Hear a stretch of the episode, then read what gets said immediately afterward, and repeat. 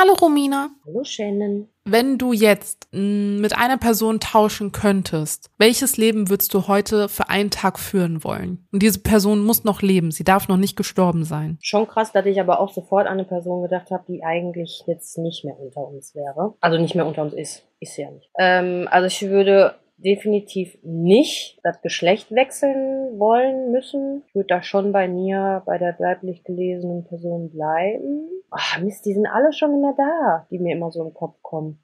Ich würde mit der, wie heißt sie denn jetzt? Die heißt mit Nachnamen Harris und ist, glaube ich, Vizepräsidentin in Amerika. Kamala Naja, Harris. aber vielleicht kann ich ja meine Kamala Harris, die meine ich. Mit der würde ich tauschen wollen, um aktiv interkontinental, vor allen Dingen weiblich gelesenen Personen und verbündeten männlich gelesenen Personen irgendwie für einen Tag schaffen, emotional zu packen, dass sich was in der Welt ändert. Das würde ich machen wollen. Das wäre so mein Wunsch. Auch ich würde auch gerne wissen, ob das wirklich alles äh, so glimpflich da abläuft und ob die auch wirklich so respektvoll behandelt wird, obwohl sie eine Frau ist. Das würde ich gerne wissen wollen. Ich würde gerne da, ähm, das wäre für mich interessant. Krass. Das ist ja so voll eine, eine Perspektive, wo du dann so einen Einfluss hast, der dann irgendwie so auch weitgreifender und auch sogar international ist. So. Kontinental. Interkontinental.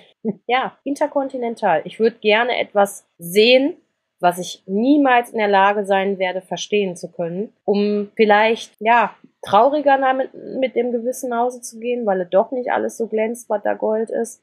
Oder um vielleicht wirklich davon überzeugt werden zu können, dass sich was in der Welt getan hat. Und um da irgendwie die Herzen von den Menschen zu berühren. Auch wenn ich mir denke, dass das wie vor Gericht ist, dass die da alle nicht mit dem Herzen arbeiten, sondern nur trocken schwarz-weiß gedruckt. Aber das wäre so für mich interessant. Spannend. Wie ist das denn bei dir? Ich hätte die Frage ganz anders beantwortet und fühle mich jetzt etwas egoistisch.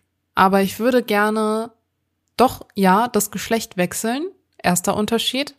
Aber mit dem Sinn, dass ich mich durch die Augen meines Partners sehen könnte. Also ich würde gerne mal einen Tag als mein Partner verbringen und mich mal so erleben und so die Gedankengänge verstehen, wie er mich sieht oder so, oder was er dazu denkt oder wie er was aufnimmt oder so.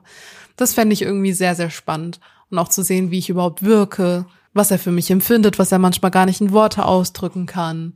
So, das fände ich irgendwie sehr, sehr spannend und ich würde, glaube ich, für mich auch nach dem Tag einfach viel mitnehmen, für mich als Person. So. Deshalb sind unsere unterschiedlichen Antworten doch sehr interessant für mich gerade. Ja, also du hast natürlich das jetzt schon sehr gut ausgeführt, ne, warum und wieso und weshalb. Ich finde das super interessant. Ich finde das aber auch, auch. Ja, können wir da noch einen Tag dranhängen? Das würde ich vielleicht auch noch machen. Die, durch die Augen einer anderen Person und vor allen Dingen durch die, durch die, Ah, alles klar. durch die deines Partners. Ja, Viel Spaß beim Schneiden. ach, ich lasse das drin. Nee, ich finde das, glaube ich, spannend, weil diese Person ja auch gewisse Gefühle für dich hat und wie sich das anfühlt. So. Weil ich weiß ja, was ich für ihn fühle. Und ich meine zu wissen, was er denkt oder was er mir immer versucht zu erklären, was er für mich fühlt. Aber ob das dann wirklich das gleiche Gefühl ist oder irgendwie total unterschiedlich, aber wir es beide irgendwie so definieren, dass wir zusammengehören. Ich finde das so spannend, mal einfach beide Perspektiven und Gefühle einfach zu spüren. Hast du denn bisher den Eindruck gehabt für dich, ähm, dass du das schon so ein bisschen einschätzen kannst? Oder ist da für dich wirklich so, du kannst das gar nicht einschätzen? Unterschiedlich. Also, ich und mein Partner sind schon sehr kommunikativ in unserer Beziehung und reden über sehr vieles, aber nicht so richtig im Alltag. Also immer nur dann, wenn es irgendwie gefühlt brennt oder man merkt, irgendjemand ist wegen irgendetwas unzufrieden und dann kommen halt die Gespräche. Aber so dieses alltägliche ähm, Gefühle ausdrücken verbal ist eben nicht die Art von Kommunikation, die wir beide irgendwie pflegen. Also ich bin ja eine sehr kommunikative Person im Sinne von, ich drücke ja alles aus, was ich fühle, so und direkt. Und er zeigt es aber eher. So auch mit Gesten oder ja, was er halt für mich und mein, mein Baby hier tut, Bonnie. Aber ähm, so dieses, diese Liebeskommunikation, sage ich mal, diese Liebessprache, wie nennt man das? Doch Sprache der Liebe. Das sind bei uns zwei sehr unterschiedliche. Mhm. Und wir glauben aber, einander gefunden zu haben. aber ich fände es halt trotzdem spannend, ob es wirklich ja so ist. Ähm, was wir beide als das Gefühl, was der andere so ausdrückt, eigentlich dasselbe ist, was der andere halt so ausdrückt. So. Und da hilft eigentlich, glaube ich, nur viel Kommunikation. Aber deshalb, ähm, ja, wenn es halt so im Alltag versinkt und die Kommunikation eben doch nicht da ist, dann weiß ich es manchmal gar nicht so richtig einzuschätzen. Wie geht's denn dir dabei? Weißt du immer, wie dein Partner gerade tickt und denkt und fühlt? Ja, mittlerweile ähm, habe ich da, glaube ich, einen ganz guten Überblick. Ja, doch.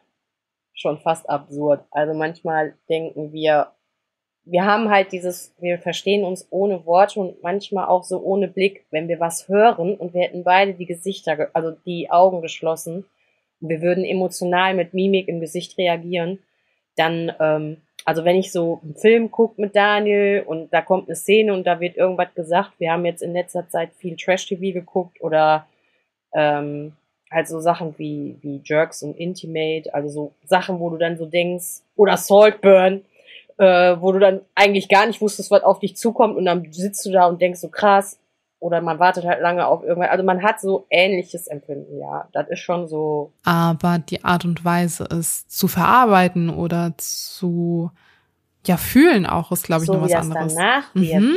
Wie man damit umgeht. Boah, ich bin jetzt ganz ehrlich, ne, und vielleicht ist das wieder so ein Stimmungsbrecher, ne? Aber manchmal will ich das auch gar nicht. Ah, weil ich das oft weiß, an welchen Baustellen Daniel für sich emotional dran ist und ich ungefähr einschätzen kann, wie er die Sachen angeht, auch emotional mit mir. Und ich am liebsten manchmal den schubsen würde oder ihn zurückhalten würde und genau weiß, das passiert jetzt gleich, wenn es zum Beispiel nicht so glimpflich oder eher unglücklich ist mit emotionalen Ausdrücken und Mitteilen oder Handeln oder Entscheiden. Ja, das ist schon eher so, dass ich da ähm, auch ganz dankbar bin, dass ich das nicht immer so einschätzen kann oder will. Das ist liebevoll gemeint, weil ich hatte echt lange Probleme damit, weil ich mich schon, wie du schon vorhin gesagt hast, so eher sehr damit beschäftige, wie mein Partner entscheidet, denkt, handelt und emotional auf sich selbst und auf mich eingeht. Und äh, für mich war das eine riesengroße Hürde, da äh, so loszulassen und mir nicht so viele Gedanken und diese Verantwortung zu übernehmen für sein Fühlen und Denken obwohl ich es gar nicht wirklich wusste. Aber ja, für mich ist das einfacher. Ich finde es, wie du schon sagst, sehr interessant, aber irgendwie bin ich auch ganz froh, wenn ich es nicht immer so weiß. Das ist auch anstrengend, finde ich. Verstehst du das, wie ich das meine? Ja, ja doch. Ich finde es auch anstrengend, um ein bisschen zu dem Thema unserer Folge ja auch zu kommen, wie es ist, quasi in einer Partnerschaft zu sein, wo Traumata vorher erlebt wurden, gespürt worden sind. Ob einseitig okay. oder beidseitig. Ähm, ich bin zum Beispiel gerade in einer Beziehung, in der das beidseitig stattfinden musste und man ähm, vieles an, ja, ich sag mal, Schicksalsschlägen und Traumata irgendwie schon so im Rucksack hat und mit sich trägt. Und ohne da jetzt in die Privatsphäre meines Partners eingreifen zu müssen, ähm, glaube ich, kann ich gut sagen, dass es halt schwer ist, den Rucksack des anderen erstmal als solchen auch kennenzulernen und zu verstehen, wie dieser Mensch quasi mit diesem Rucksack zusammen zu dem geworden ist, wie man sich jetzt kennengelernt hat, so. Und was davon wo rührt und wo vielleicht eine wunde Stelle ist oder wo der Gurt vielleicht auch vom Rucksack einfach ein bisschen drückt und so und wo es halt unangenehm ist. Und bis man dann quasi, also ich glaube, es ist super, super, super wichtig, ähm, dass man sich seines Rucksacks selbst so bewusst ist. Und wenn man sich dessen eben nicht bewusst ist, dann ist es sehr, sehr wichtig, dass man offen dafür ist, dass der andere mal reinfühlt und vielleicht mal gucken darf. Und dafür muss man sich aber auch irgendwie öffnen und sagen, okay, ich habe da selbst noch gar nicht so krass reingefühlt, aber ich merke, es hat Auswirkungen auf unsere Beziehung und deshalb, ja, okay, machen wir das jetzt zusammen. Und ähm, diesen Weg irgendwie erstmal so für sich zu finden und zu gucken, okay, ähm, passt das überhaupt, wenn man immer wieder irgendwie in so Wunden tritt oder immer irgendwie den anderen vielleicht unbewusst triggert, weil man über viele Sachen vielleicht noch gar nicht so richtig Bescheid weiß und sein Gegenüber vielleicht auch noch gar nicht darüber Bescheid weiß, dass es das gibt in dem Rucksack, ähm, weil man vorher nie in die Situation gekommen ist, dass sein Gegenüber das so getriggert hat, dann war das schon sehr, sehr schwierig, irgendwie sich nicht selbst vor sich selbst irgendwie zu verschließen, vor dem anderen zu verschließen und sich da auch nicht aus den Augen zu verlieren, so. Ähm, weil das Gefühl füreinander unabhängig von diesen Traumata und Rucksäcken ja da ist. So. Und man möchte sich ja aber tiefer als nur für den Moment irgendwie kennenlernen. Ähm, und das ist schon, das ist auch für mich, eine sehr herausfordernde ähm, zwischenmenschliche Beziehung alleine schon, weil man sehr stark aneinander wächst, aber es auch an vielen Stellen einfach schon weh tun musste und durfte und sollte und konnte und keine Ahnung, wie man es nennen möchte, aber ähm, den Schmerz dann nicht auf die Person zu übertragen und zu sagen, du hast mir wehgetan, sondern zu reflektieren und zu sagen, okay, das hat gerade wehgetan, aber weil ich es schon mit mir vielleicht rumtrage, ist sehr, sehr wertvoll und nicht selbstverständlich. Wie geht's denn dir? Hast du das auch lernen müssen? Dieses, was tut gerade weh, tut mein Gegenüber mir bewusst weh? Ist es eine böse Absicht? Oder ist es etwas, was ich selbst noch gar nicht so richtig definiert habe und jetzt zum ersten Mal so, so in der Form spüre und merke, okay, es tut weh, aber was tut da weh? Also kennst du das zu differenzieren? Ja, und das knüpft so ein bisschen an dem an, wo ich gerade so für mich auch gemerkt habe, hm, das hast du jetzt vielleicht ein bisschen querlich ausgedrückt, aber genau das ist das, was so unangenehm ist für mich. Ähm, als wir zusammengekommen sind, Daniel und ich, waren wir ja gerade mal so ein halbes Jahr Gerichtsprozess und straftatfrei. Und wir hatten ja dann irgendwie gefühlt direkt zusammen einen Gerichtsprozess und diese ganzen Hürden bezüglich meiner Seite als der die Urteilsverkündung war, haben wir ja schon so ein bisschen neben den Gerichtsprozessen her versucht, weiterzuleben. Und ähm, für uns gemerkt, nachdem wir so in die Phase kamen, als wir uns auch kennengelernt haben, dass das äh, sehr, sehr viel nur funktionieren war. Dieses, wir wollen nicht die Beziehung verlieren, auch wenn uns bewusst ist, dass wir vielleicht äh, die Emotionen der anderen Person nicht tragen können. Gerade in Bezug auf Daniel habe ich immer wieder gesagt, wenn du das nicht schaffst, was ich nicht kenne in mir, dann wäre für mich jederzeit die Berechtigung da zu sagen, ich brauche Abstand und man muss sich nicht trennen, aber irgendwie kann ich das gerade nicht tragen und ich möchte mich auch um mich kümmern, weil so, ne? Naja, aber dann kam das irgendwie anders und ich habe immer gedacht, ich beschäftige mich vor allen Dingen nach der Urteilsverkündung mehr mit dem, so was zwischen mir und Daniel ist, aber dann habe ich plötzlich diesen Rucksack gespürt, wie du gerade schon erwähnt hast, dass Daniel ja auch eine Vergangenheit hat und irgendwie kommen da Sachen hoch und vielleicht gab es da ja auch schon eine Ex-Partnerin, die auch einen Gerichtsprozess geführt hat. Vielleicht gab es da auch schon Gewalt ähm, in der Part Also plötzlich kamen sehr, sehr viele Sachen hoch und Daniel hat eine sehr enge Beziehung zu seiner Familie, vor allem zu seiner Mutter. Und ähm, irgendwie hat sich dann plötzlich Kindheit, Jugend und auch Ex-Partnerschaft so vermischt und ich musste erstmal verstehen, krass, wie egoistisch ich die ganze Zeit war. Ich habe mir gar nicht so oft Gedanken gemacht, dass es Sachen gibt, die ich für mich gar nicht als Mensch spüren musste in meinem Leben an Schmerz. Und irgendwie habe ich das dann so geahnt, weil der das ja dann verdrängen wollte. Also ich darf da auch drüber sprechen. Wir haben, glaube ich, auch schon mal ein, zwei Mal so dieses Thema angeteasert, hier sogar im Podcast. Ähm, das ist alles okay. Aber ähm, irgendwie hatte ich, und ich weiß nicht, ob du das kennst, das Gefühl, dass ich eher den Schmerz gespürt habe von ihm, der, den er noch gar nicht tragen wollte und ich bin da komplett kaputt angegangen.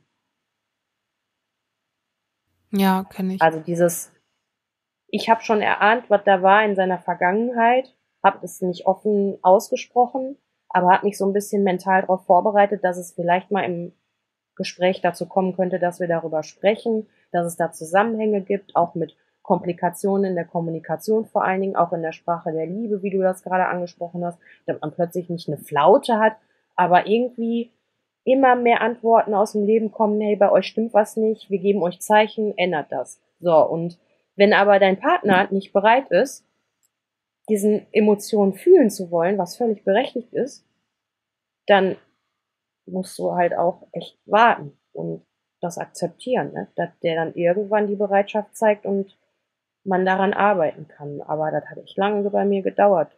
Ich habe dann immer versucht, so ein bisschen so in die Richtung zu gehen habe irgendwann auch Grenzen setzen, akzeptieren, nochmal neu lernen müssen mit Daniel. Also wurdest du auch schon mal so offensichtlich gebremst?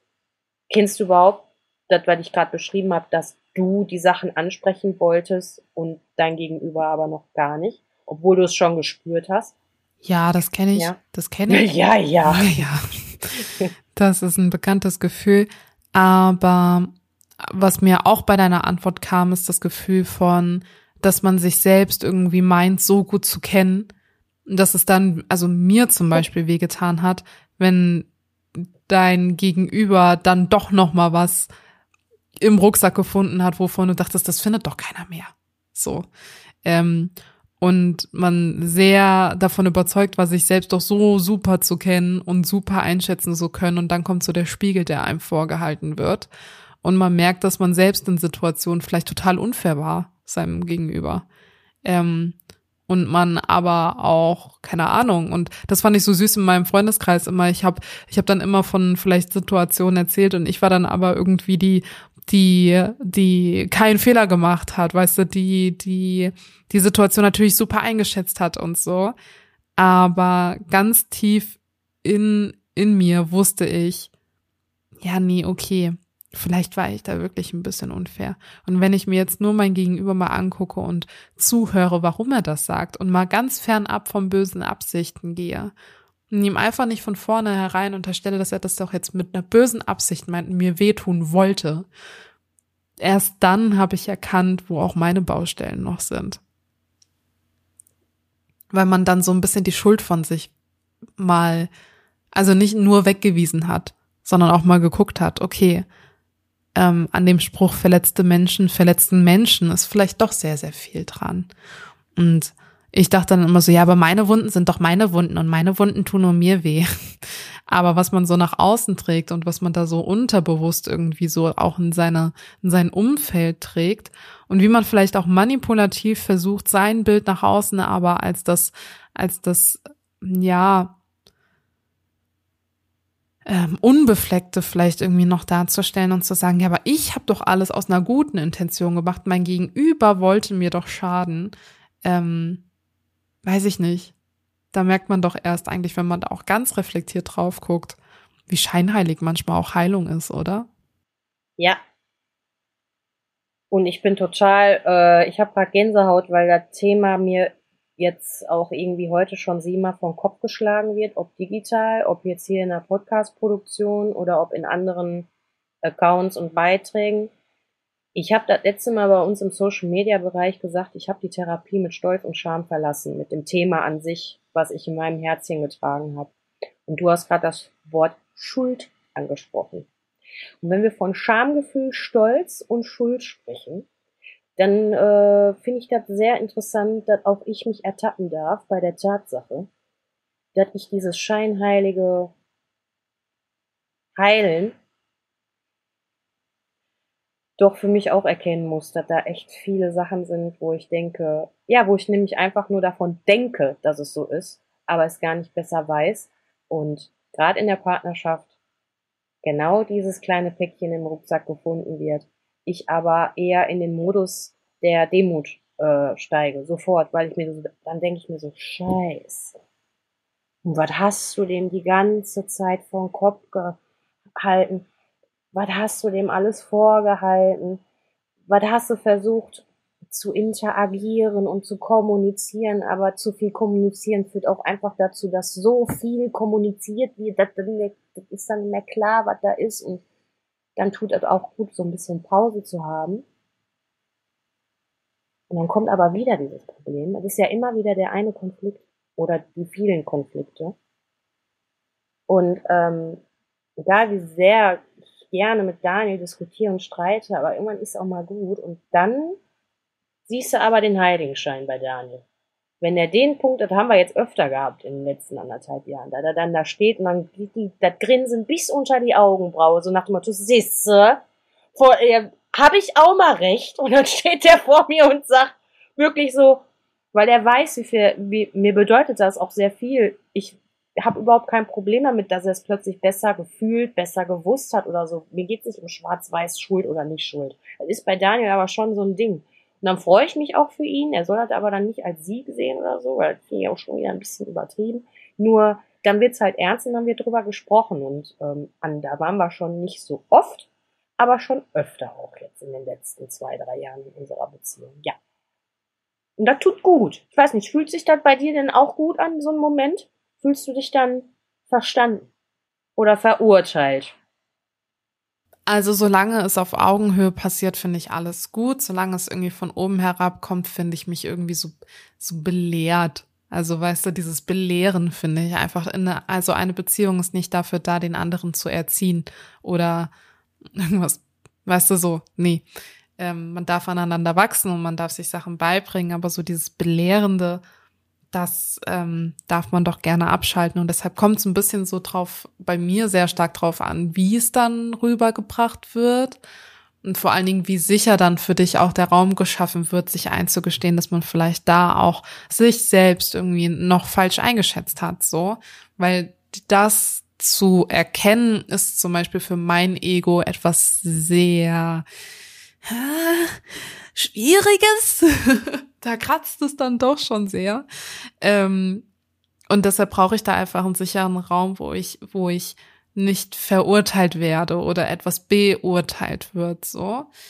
Ähm, genau. Und für mich ist dann auch mit das Wichtigste, dass ich auch bei meinem Gegenüber merke, wenn auch ich solche Sachen anspreche, dass genau dieselbe Bereitschaft da ist, daran zu arbeiten und sich selbst zu reflektieren und das für sich mal anzunehmen und mal sacken zu lassen und nicht direkt abzustoßen, auch wenn man vielleicht am ersten Moment denkt, so, ach Quatsch, der labert oder sie. Ähm, ja, und das einfach mal kurz sacken zu lassen und nicht aus der Situation heraus wieder mit einem Schutzschild und wieder mit einer Mauer zu kommen und zu sagen, pah, also, wer bist du, der das beurteilen kann? Ähm, und ich hatte das noch nie. Ich hatte noch nie eine so starke zwischenmenschliche Beziehung, dass über den Schmerz hinaus das Gefühl trotzdem noch da war, okay, aber ohne geht's ja auch nicht. Also dieser Mensch, der triggert mich so hart in meinen eigenen Wunden. Und eigentlich wäre es viel einfacher ohne ihn und ohne diese ganzen Konfrontationen. Aber dann merke ich so einfach ohne ihn wäre es doch eigentlich gar nicht, weil genau das brauche ich. Und genau das schätze ich an dieser Person so und ähm, auch unabhängig von Traumata und Schmerz und Trauer und was auch immer. Ich meine, das war ja auch eine Phase, in der wir uns kennengelernt haben. Da ist meine Mama gestorben. Es ist nicht mit die einfachste Situation, um da Gefühle für jemanden aufzubauen oder nochmal Liebe zuzulassen. Das ist auch ein Riesenthema für mich gewesen, weil der Schmerz, Mama zu verlieren, so, so, so stark war und ist, einfach aufgrund der Tatsache, dass ich sie so liebe und sie dann einfach weg war, ähm, zumindest haptisch, so face to face, ähm, hatte ich selbst mir irgendwie das Verbot gegeben, nochmal zu lieben. So, ich habe mir selbst gesagt, Chen, du wirst nie wieder eine Person so lieben wie deine Mauer. Und vielleicht stimmt das auch. Ich glaube, an eine Mama- und Tochterliebe kommt da nie was heran. Aber dieser Grundsatz, nicht mehr lieben zu dürfen, hat eben auch eine Beziehung zum Beispiel für mich ähm, involviert. Und einfach aus dem Grund, weil ich dachte so, hey, und wenn die Person dann geht und du hast wieder so viele Gefühle zugelassen, sei es auch durch eine Trennung geht oder einfach, ne, sich die Wege irgendwie auseinanderleben, dann tut es doch wieder weh. Warum macht man das denn? Warum liebt man denn? so. Ähm, denselben Gedanken hatte ich auch bei meinem Hund. Als ich sie dann gesehen habe und mich direkt in sie verliebt habe, dachte ich so, ja scheiße, und ab jetzt tut's doch weh. Also ab jetzt, wenn ich nur dran denke, dass dieser Hund nicht für immer bleibt. Ne, hör mal. Dann kannst du direkt das Mikro ausmachen, dann muss ich erst mal kurz weinen gehen, so. Ähm, Jetzt habe ich deine Frage, ich bin gar nicht mehr bei deiner Frage, ich bin ein bisschen abgeschweift, aber ja, das waren gerade die Gedankenwelt in meinem Kopf. Ich auch nicht, okay. aber wir sind an einem super Punkt, wir machen einfach weiter. Also nicht, dass äh, dat Bonnie Engelsflügel bekommt und Snow Engelsflügel bekommt. Ein toller Punkt sind, äh, da bin ich ganz bei dir, da würde ich auch am liebsten alles ausmachen und einfach mit Embryonalstellung für immer mich mumifizieren lassen.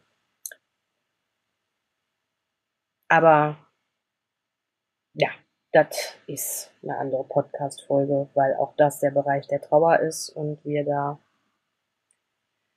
als Hundeheilerin auch anders trauern werden. Aber das ist, haben wir noch genug Zeit für. Das ist jetzt nicht heute das Thema. Das ist, kann ich auch nicht so ganz gut. Da habe ich schon so oft in der letzten Zeit mit Daniel immer, der sagt das auch ganz oft dann immer, ich kann mir das nicht vorstellen. Ich weiß, dann fängt er auch sofort, also Daniel darf und kann Tränen sehr gut zulassen. Da ist der sofort Rotz und Wasser anrollen.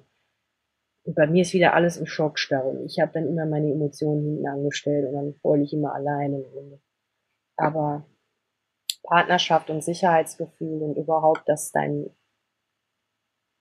sag ich mal, Mensch an deiner Seite dir die Sicherheit überhaupt schenken konnte, um das alles zulassen zu dürfen, das ist ja auch ein Meilenstein beziehungstechnisch, den man erreicht, den man gar nicht so wirklich bestimmen kann. Ne? Also es gibt für mich zum Beispiel nicht so wirklich einen Moment oder eine, so einen Tag oder eine Jahreszeit, wo ich weiß, da ist der, diese Sicherheit entsprungen zwischen mir und Daniel, dass ich mich plötzlich fallen lassen konnte und auch zulassen konnte, überhaupt getriggert werden zu dürfen. Das hattest du ja gerade auch angesprochen. Ähm, fühlst du das ähnlich, dass es für dich nicht möglich ist, einen Zeitraum oder einen Zeitpunkt zu greifen für das, was du gerade beschrieben hast? Oder sagst du, nee, das war am so und so vielen 2000 XY mittags um halb zwei? Ich kann ja sowieso überhaupt gar kein Ereignis an einen Tag äh, verknüpfen in meinem Kopf. Das ist also, wenn jemand sagt, ja, ja, und 2018 war ich dann da und da ich denke so, äh, 2018, warte mal, wie alt war ich da? Das kalkuliere, okay, ich bin raus, keine Ahnung. Ähm, deshalb nein, das kann ich nicht. Aber ich glaube, so dieses Gefühl und auch dieses Gefühl von Sicherheit, das ist einfach ein Prozess und ähm, da glaube ich, sind wir immer noch dabei, das irgendwie aufzubauen und irgendwie auch noch für uns zu finden. Aber das Fundament, was wir schaffen konnten, ähm, das wurde auch von vielen überhaupt gar nicht mehr so richtig erwartet, dass wir das schaffen. Weil man bei der Kennenlernphase, es war nicht so rosarot und man hat nur die schönsten Seiten von sich gezeigt und es war alles toll.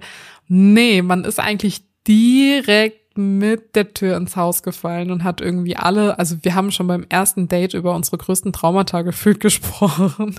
Und das zieht sich bis heute.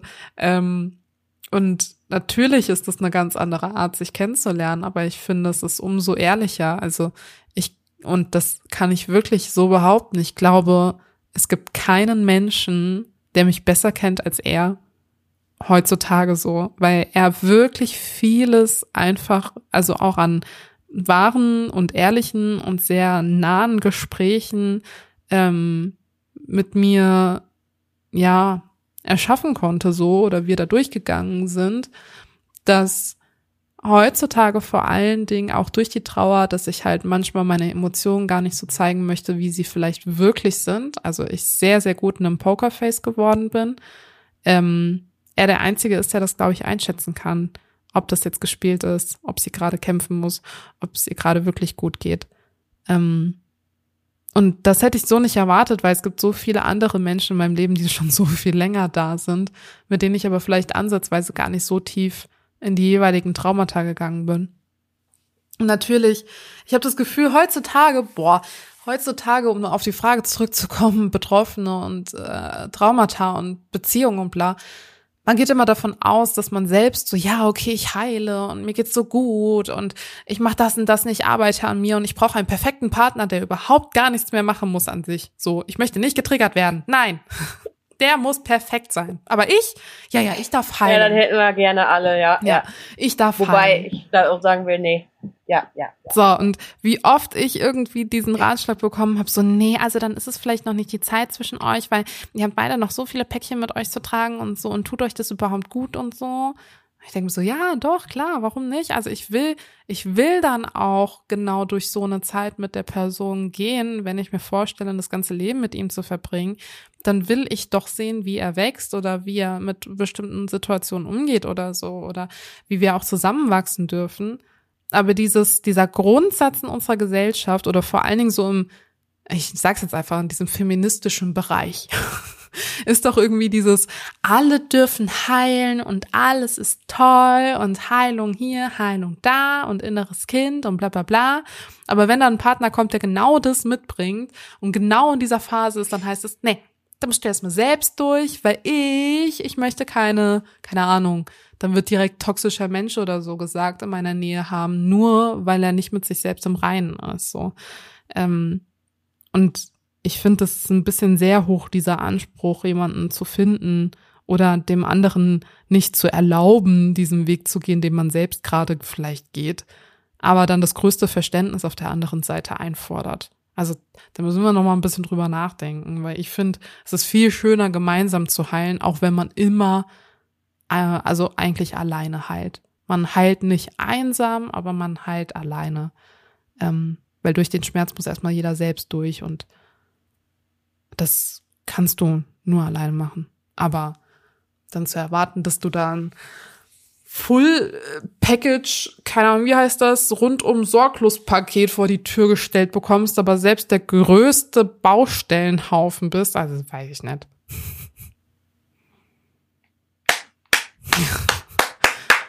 Romina wurde Aber das war Klopfen! Ich glaube, das war das positiv intersektional feministischste, was du jemals in diesem Podcast in Bezug auf Partnerschaft von dir gegeben hast. Meinst du? Punkt Nummer eins ist, ich stehe hinter allem, was du gerade gesagt hast. Punkt Nummer zwei ist, ich stehe hinter allem, was du gerade gesagt hast. Denn wenn ich eins nicht mag, dann ist es ja ganz oft, und bleiben wir mal bei uns Betroffenen sexualisierter Gewalt so, ähm, kleiner Exkurs, wir bleiben jetzt bei der Antwort, die du gerade gegeben hast. Also, du bist was, wir's Betroffene sexualisierter Gewalt.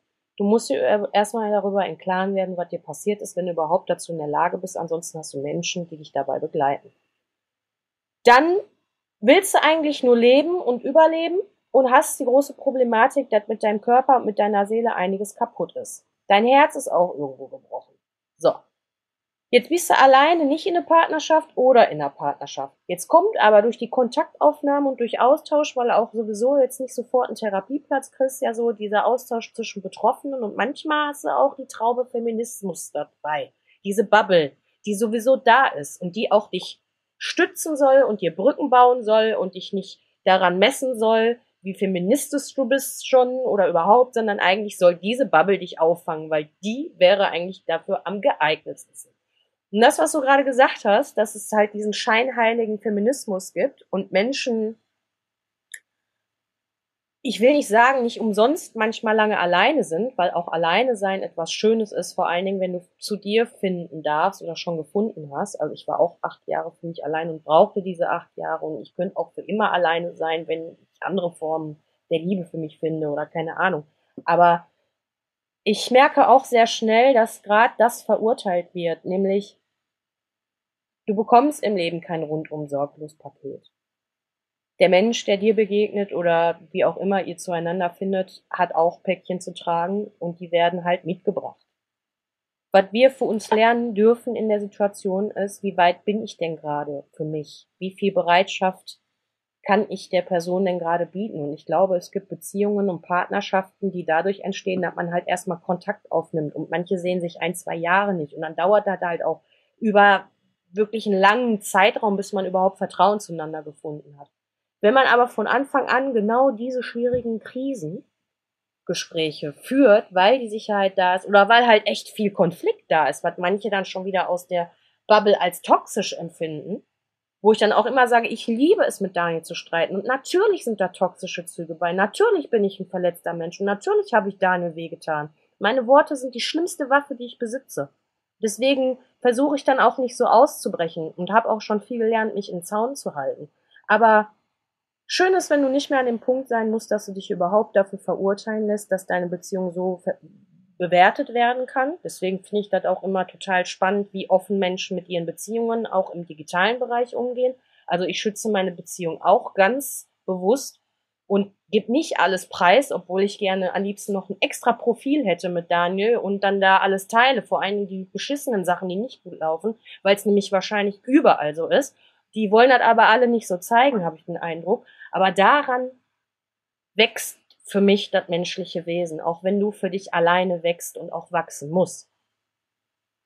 Denn das ist eigentlich der größte Hürdenpunkt in dem, was du gerade für mich so gesagt hast und was ich auch für mich erkenne.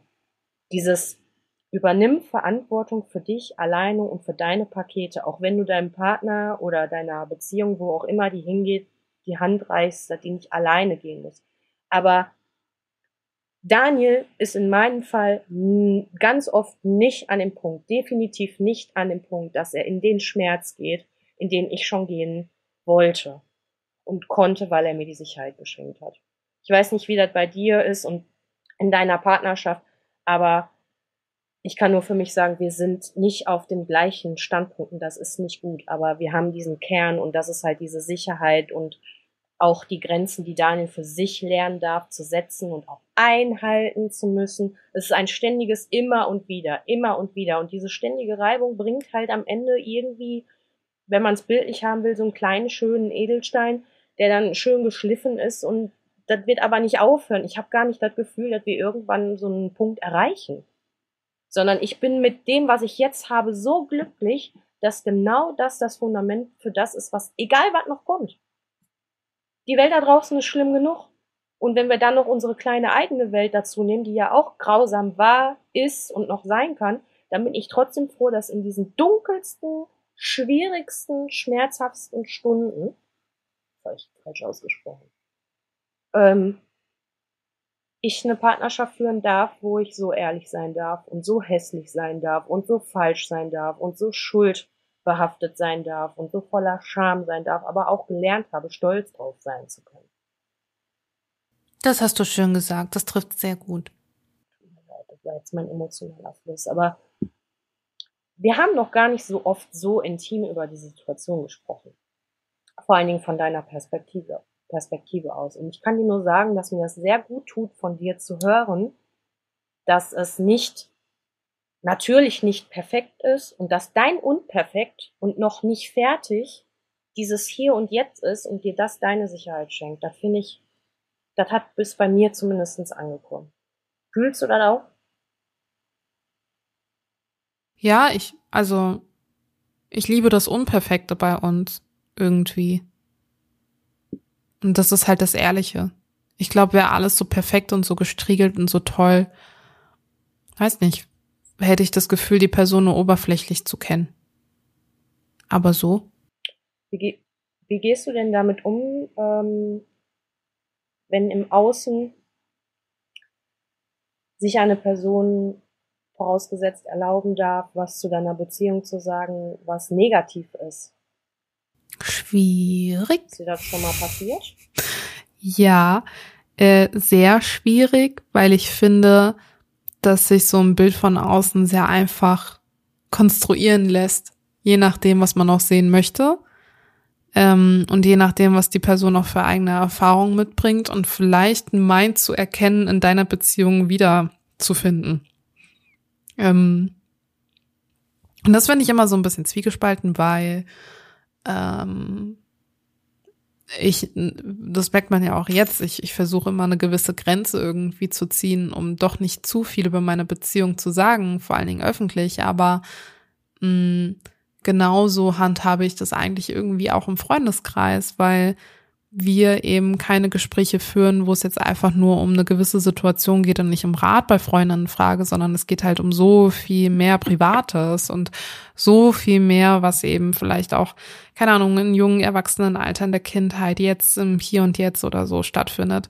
Ähm, und wenn dann eine Person meint, aus einem Satz, aus etwas, du kennst das, wenn man aus Wut, aus Verletzlichkeit irgendwie reagiert, weil die Person was getriggert hat, dann, dann sagt man Sachen, die man eigentlich so gar nicht meint oder sagen wollen würde. Aber man ist so in diesem, in diesem Schutzschild, in dieses, boah, das hat wehgetan und ich verstehe gerade gar nicht warum, aber genau die Person hat das gerade ausgelöst und eben noch nicht differenzieren kann. Ist es die Person, die mir was gerade Böses möchte oder ist es eben ein, ein Stückchen vom Rucksack, dessen ich mir noch gar nicht vom Gewicht her bewusst war. Und ähm, wenn man das vielleicht noch so ungefiltert und noch so unkontrolliert eben nach außen trägt und ähm, nach Rat fragt, was vielleicht auch naiv ist, oder manchmal auch ein ungefragter Rat kommt. ähm, ja, die meine ich. Genau ja, die meine finde ich. Finde ich einfach unpassend. Und deshalb möchte ich das bei mir auch sehr, sehr stark abstellen, weil ich nie alles weiß an Situationen und dann doch eher lieber mit Fragen um die Ecke komme und sag, warum hat's denn vielleicht so weh getan oder möchtet ihr noch mal eine Nacht drüber schlafen oder tut euch ein ehrliches Gespräch gut oder oder oder, aber mh, mm, ich finde auch alleine dieses, wir haben es beide gerade schon gesagt, dieses, oh, da gibt's aber toxische Züge. ja, aber bei mir doch genauso. Also doch nicht nur bei meinem, beim Partner. Ich war im Streit auch nicht fair. So, ähm, ich reagiere da sehr, sehr allergisch aktuell drauf. Und ja, ich habe dann auch schon das Argument bekommen, dass ja in narzisstischen Beziehungen es immer so ist, dass sich dann die Leute von ihren Freunden ähm, distanzieren. Und ich möchte das auch gar nicht in Frage stellen. Ich glaube, wenn es wirklich einen Narzissmus in der Beziehung gibt, ist dem auch so. Aber ich finde es immer noch sehr inflationär, wie eben das, die Begrifflichkeiten toxisch und narzisstisch irgendwie um sich herumgeschmissen werden und wie schnell diese dann auch fallen in Gesprächen anhand von wirklich Mini-Situationen, ähm, die man wahrscheinlich in ihrer Häufigkeit auch nicht runterspielen darf. Aber ich glaube, ich kann sehr gut einschätzen, um zu sagen, ähm, ob die Häufigkeit denn da schon überwiegt und ob man hier ernsthaft über irgendwas reden müsste, was wirklich, wirklich schwierig wäre. Aber ich bin eine Person, ich genieße die schönen Momente sehr viel für mich und für die Person, die daran involviert ist. Und alles, was mich aufregt und ich noch nicht sortieren kann und vielleicht wehtut, das sprudelt so aus mir hinaus. So, das, das kann ich dann auch vor Freunden nicht ungefiltert irgendwie in den Raum werfen. Das ist dann so, ich muss das dann alles mal rauslassen an Frust während ich die schönen Momente einfach für mich behalte. Und so formst du ja aber auch das Bild deiner Beziehung und deinem Umkreis. Umso mehr du über die Situation sprichst, die dich überfordern und die Personen viel weniger über das Positive mitbekommen. Natürlich urteilen die, ähm, aber weil sie eben ein verfälschtes Bild vielleicht auch haben. Und ich habe für mich einfach entschieden, ich möchte mich nicht mehr für meine Beziehung rechtfertigen müssen. Ähm, wenn jemand meint, ich müsse dies tun oder jemand meint, es besser zu wissen als ich, ähm, dann ziehe ich da sehr klare Grenzen, was auch schon sehr viele Konsequenzen mit sich gebracht hat. Ähm, aber ich glaube, das war dann auch angemessen. Sehr gar lange geantwortet. Haben jetzt beide einmal hintereinander. Dann ist er wieder ausgeglichen alles gut. Das ist wichtig. Schön, dass du auch mal Pausen zum Atmen und Sacken lassen dazwischen lässt. Weiß nicht, wie sich das jetzt am Ende bei uns in dieser Folge bei mir angehört hat, aber ich habe den emotionalen Ausbruch von gerade immer im Nacken. Nun ja. Wie reagierst du denn drauf, wenn jemand sich ein Urteil über deine Beziehung bildet? Ungefragt. O-Ton mit Ach ja? Also ich denk mir halt immer so, boah, krass, ey dass du dir jetzt gerade anmachst, echt so dir ähm, Sorgen machen zu müssen. Kommt immer drauf an, von wem das kommt. Ne? Also das ist schon mal eine Sache. Aber wie heißt das? Also ich will mehr so sagen, also wenn du nicht in meinen Schuhen gelaufen bist, dann versuch nicht den Weg, den ich bisher mit Daniel gegangen bin, zu verurteilen. Ich weiß, dass dieses Sprichwort irgendwie auch was anderes auch so ist. Aber so dieses, ich denke mir immer so, maß dir nicht an, etwas Negatives zu sagen, wenn du nicht prozentual ansatzweise in dem Bereich bist, wo ich schon mit Daniel für mich gearbeitet habe. Also, wenn du noch nicht so in diesem Dreck gelegen hast, weiß ich nicht, ob man sich das dann anmaßen kann. Ist ein bisschen von oben herab meinerseits, weiß ich, aber ähm, ich weiß nicht, also wenn ich meine Seele schon darum gebeten habe, gewisse Schwierigkeiten 27 Mal zu durchdenken und zu durchfühlen und ich dann auch da zum Überdenk zur Überdenkerin werde und auch da schon drunter gelitten habe, dann bin ich müde davon, wenn jemand anderes dieses Thema ansprechen möchte, weil vielleicht die Person auch denkt, was Positives hinterlassen zu können. Oder mich von dieser Person wegstoßen zu wollen. Also das sind so immer diese sofort äh, Instinkte, die ich so in meinem Kopf habe. Wenn ich allerdings das Gefühl habe, die Person möchte wirklich helfen oder macht sich Sorgen, weil es irgendwie offensichtlich über einen längeren Zeitraum etwas gab, was auffällig war und in der Situation war ich schon, dann ähm, habe ich mich auch schon dagegen entschieden, die Person für dieses Gespräch einzuladen, weil ich dann trotzdem an dem Punkt bin, dass ich mir sage, ich brauche nicht noch, noch, noch dieses Durcheinander im Außen. Das hast du vorhin auch erwähnt. Also ich denke mir dann so, ich bin eigentlich schon so weit gekommen, dass ich dieses Chaos aufgeräumt habe und unterscheiden musste, ist das noch gesund oder ist das schon so ungesund, dass ich mich wirklich davon distanzieren muss und auch mit Daniel darüber sprechen müsste. Das geht jetzt hier aber ganz schön an unsere Substanz. Nur ich bin da nicht so die Person, die das dann mit einer dritten Person erstmal äh, so eine Planbesprechung machen möchte, sondern ich möchte das sehr, sehr gerne selbst entscheiden. Wahrscheinlich aber auch, weil ich äh, durch die Büchse der Pandora so viel im Außen entscheiden lassen habe, so viele Erwartungen entsprach. Also das bestimmt bei mir auch nochmal so eine mh, hm, trotz Traumareaktion, dieses Ich bestimme das in meiner Beziehung. Ich will das zwar nicht unter Kontrolle haben, aber ich möchte nicht, dass das so im Außen plötzlich durcheinander gebracht wird, Unverständnis bringt. Und ich möchte auch Daniel den Respekt zollen, zu sagen, ich lade dich ein für dieses Problem, da können wir gerne drüber reden. Das ist wohl im Außen auch schon angekommen, möchte ich gerne damit zu sagen, aber ich habe mich gegen dieses Gespräch im Außen entschieden, weil es mir viel wichtiger ist, mit dir da erstmal intern drüber zu sprechen. was dann davon das Ergebnis ist und keine Ahnung, kann ich mir immer noch überlegen. Wobei ich echt sagen muss, es ist auch nochmal ein Unterschied, ob ich jetzt mit dir darüber sprechen würde, ähm, wo ich weiß, äh, wenn ich darum bitten würde, dass ich einen neutralen Boden habe, einen sicheren Boden habe und wir haben auch schon über Sachen gesprochen in meiner Beziehung. Ich muss ja ganz ehrlich sagen, bei dir ist mir auch aufgefallen, dass du unfassbar sehr so die Perspektive von Daniel mit reingenommen hast und viele Gespräche in meiner Vergangenheit eher darüber liefen, dass man so meinen Vorteil sehen wollte, obwohl ich das gar nicht von meinem Gegenüber verlange, von der dritten Person. Ich verlange nicht auf meiner Seite zu sein. Ich verlange Ehrlichkeit und Aufrichtigkeit und die Situation so ein bisschen von außen neutral, wenn man es denn dann kann, zu beurteilen, damit ich so ein bisschen so eine Tendenz habe. Aber es sind halt auch nicht viele Menschen, die ich da so einladen würde für. Ohne jetzt andere beleidigen zu wollen, aber ich bin da echt so mit mir. Bin ich überfordert alleine damit, sage ich mal so. Du? Nee, ich hatte gerade in deiner Antwort einfach noch den Gedanken, ähm, dass ich möchte deine Frage nicht beantworten. Ich habe noch eine Ja, Antwort. ist so. ähm, ich wollte es nur charmanter sagen, als du es gerade ausformuliert hast. Ähm, nein, aber mir ist wirklich noch ein Gedanke gekommen. Ähm, und zwar hatte eine Freundin letztens in einer Sprachnachricht zu mir gesagt gehabt, dass ähm, sie immer dann es für notwendig und wichtig hält, dass Leute ein Auge auf einen haben, wenn man sich durch eine Beziehung vielleicht in seinem Wesen und seinem Charakter und seinen Werten so verändert, dass es gar nicht mehr zu der Person passt, die man eigentlich ursprünglich als Freundin irgendwie kennengelernt hat.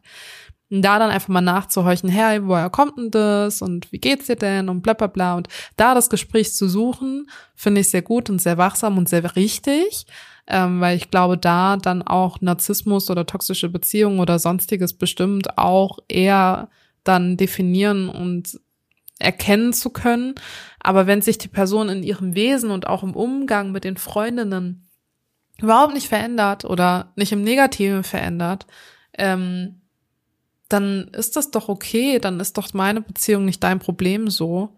Und deshalb, ja, finde ich, finde ich das äh, gut, ein wachsames Auge irgendwie von außen zwar zu haben, was aber reflektiert und erwachsen genug ist, sich nicht unnötig einzumischen.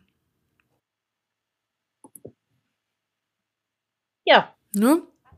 Hast du wirklich ein bisschen charmanter formuliert. ja. Ja, aber. Ähm, Oder meintest du das Halt, ja, alles gut, alles gut. Nein, ich habe das jetzt nicht auf Ähm, dich bezogen, Romina. Ja, alles gut. Nehmen würde ich auch annehmen. Nö. So ist, Das ist ja, nö. Ich. Ich glaube, wir beide sind in unserem Austausch, was unsere Beziehungen angeht, ähm, immer so ein bisschen. Du hast gerade gesagt, ich habe die Perspektive von Daniel angenommen. Du hast auch die Perspektive von meinem Partner angenommen. In vielen Situationen, wo ich irgendwie überfragt oder überfordert war und dich um Rat gebeten habe, warst du immer diejenige, die dann versucht hat, sich in ihn hineinzuversetzen und zu sagen, okay, ich weiß zwar nicht viel über ihn, aber könnte es sein, dass. ähm, deshalb, ich glaube, diese Perspektive ist dann auch einfach eine wichtige. Ähm, und wir beide hatten schon Situationen, wo man beim Gegenüber gemerkt hat, uff, das nagt aber wirklich gerade sehr, sehr an den Nerven oder strapaziert einen sehr oder es nimmt einen sehr, sehr mit. Ist das noch gesund? Ist das nicht gesund? Aber da die Fragen, die richtigen Fragen zu stellen, hey, warum stellst du dich gerade diesem Schmerz oder diese Situation oder warum hältst du das gerade aus oder willst du es aushalten? Das ist auch okay zu sagen, das ist zu viel für dich und und und einfach dran zu erinnern, dass man dass man auch immer noch mal einen anderen Weg hat als den, den man in seinem Schmerz als den einzigen ansieht. Ich weiß nicht, wenn ich überfordert in der Situation bin, denke ich immer, es gibt doch nur diesen einen Weg und ich muss den gehen. Und da ist es immer schön, eine andere Mhm. Perspektive nochmal zu bekommen. Das können wir beide sehr gut. Bist du noch da? Ja, klar. Sehe ich eingefroren aus. Hörst du mich, Shannon? Gut. Meine erste Frage konntest du nämlich nicht beantworten. Da ich- war ich wohl eingefroren. Aber es ist schön, dass wir jetzt beide. Ah, was war denn deine Frage? Ich Ja. habe die nicht gehört. Ob ich eingefroren bin. Keine Frage zum Podcast und zur Produktion. Nur die Frage, ob ich eingefroren war. Und dann kam ganz lange, lange nichts. Nee, ich höre sie immer noch nicht. Ähm, bist du denn da jetzt? Shannon! Komm! Komm! Bist du da? Ja, da! Ja? Ja! So, Was war deine Leid. Frage? ich habe nur gefragt, ob ich eingefroren bin. Ach so, ja. Aber das ist ja schön, dass wir jetzt wieder aufgetaut sind. Ich weiß auch, dass ich gar nicht lauter sprechen muss, wenn der Empfang hier so schlecht ist mit dem Internet. Nee, musst du nicht. Aber es ist schön, dass du es getan hast. Gut. Ähm, jetzt haben wir ja hier ZuhörerInnen. Wir haben jetzt viel erfahren von uns beiden. Vor allen Dingen auch noch mal ein bisschen weiteres Fenster geöffnet, so auch aus deiner Perspektive. Also, es tut mir fürchterlich leid, Können wir Romina hängt für mich. anderen Menschen Können immer wir noch. anderen Menschen, ja, was? können wir anderen Menschen, unseren ZuhörerInnen und auch allen, die bei uns im Account aktiv sind, etwas mit auf dem Weg geben, weil wir oft gefragt werden, wie schafft ihr es überhaupt als Betroffene sexualisierter Gewalt, einen Partner zu finden, Menschen zuzulassen, Beziehungen zu führen? Was können wir unseren ZuhörerInnen mitgeben? Kannst du als Mensch etwas mitgeben? Man muss einfach, nein, falsch. Man muss bereit sein, einen weiteren Schmerz zu ertragen und zu tragen. Und zu hören und zu fühlen. Dafür muss man bereit sein. Ich glaube, man muss selbst einfach mit seinem eigenen Schmerz so weit sein, dass man sagt, okay, mein Schmerz nimmt mich nicht mehr zu 100 Prozent ein. Ich bin bereit. Ich bin, ich möchte zuhören. Ich möchte Erfahrungen teilen. Ich möchte mich auch irgendwo öffnen und möchte die Person genauso sehen, wie ich mich, also auch gesehen oder wie ich gesehen werden möchte, so. Aber ich glaube, man muss bereit sein, einen Heilungsprozess Hand in Hand zu gehen. Weil jeder muss heilen. Von irgendwas. Wenn man dazu nicht bereit ist und eben mit dieser Einstellung reingeht, die ich vorhin so ein bisschen kritisiert habe, dieses, ja, der muss perfekt sein, ähm, dann ist man vielleicht noch nicht bereit. Dann hat man nämlich Angst vor der Konfrontation von einem anderen Schmerz, den man nicht fühlen möchte. Du? Ja, ich würde Schmerzen als Wachstumsschmerzen bezeichnen, weil eine Beziehung wachsen darf und wenn eine Beziehung wächst, bleibe ich bei dir, tut's weh. In den Momenten in meiner Partnerschaft und auch in anderen zwischenmenschlichen Beziehungen ist es immer gewachsen, wenn es schwierig geworden ist und fast aussichtslos und man dann wirklich noch den Extrameter gegangen ist, nicht die Verantwortung für die andere Person übernehmen zu müssen, aber, wie du schon schön formuliert hast, bereit zu sein, für sich selber Verantwortung überzunehmen für das, was gefühlt werden darf oder was man beides erforschen darf, fühlen zu müssen. Und ähm, alles, was schön ist in einer zwischenmenschlichen Beziehung, ist so eine Art Siegel. Weißt du, wie ich das meine? So eine Art Zitronengussglasur. Zum Beispiel. sind wir jetzt schon bei der so Waffel. eine Art der Kuchen. Fast. Wir sind auf dem Weg, aber ich verbinde das gerade. Es ist wirklich so, die schönen Dinge sind so ein bisschen der Bonus obendrauf. Das Versiegeln obendrauf. Das darf auch gerne ein Meilenstein sein und diese Momente werden kommen. Aber ich bin in meiner Beziehung zu 70 Prozent damit beschäftigt, dass man in Arbeit ist und dass Baustellen angegangen werden. Ich muss auch sagen, dass ich das schön finde, weil ich mir es fast gar nicht anders vorstellen kann, dass es ein anderes, einen anderen Zustand gibt.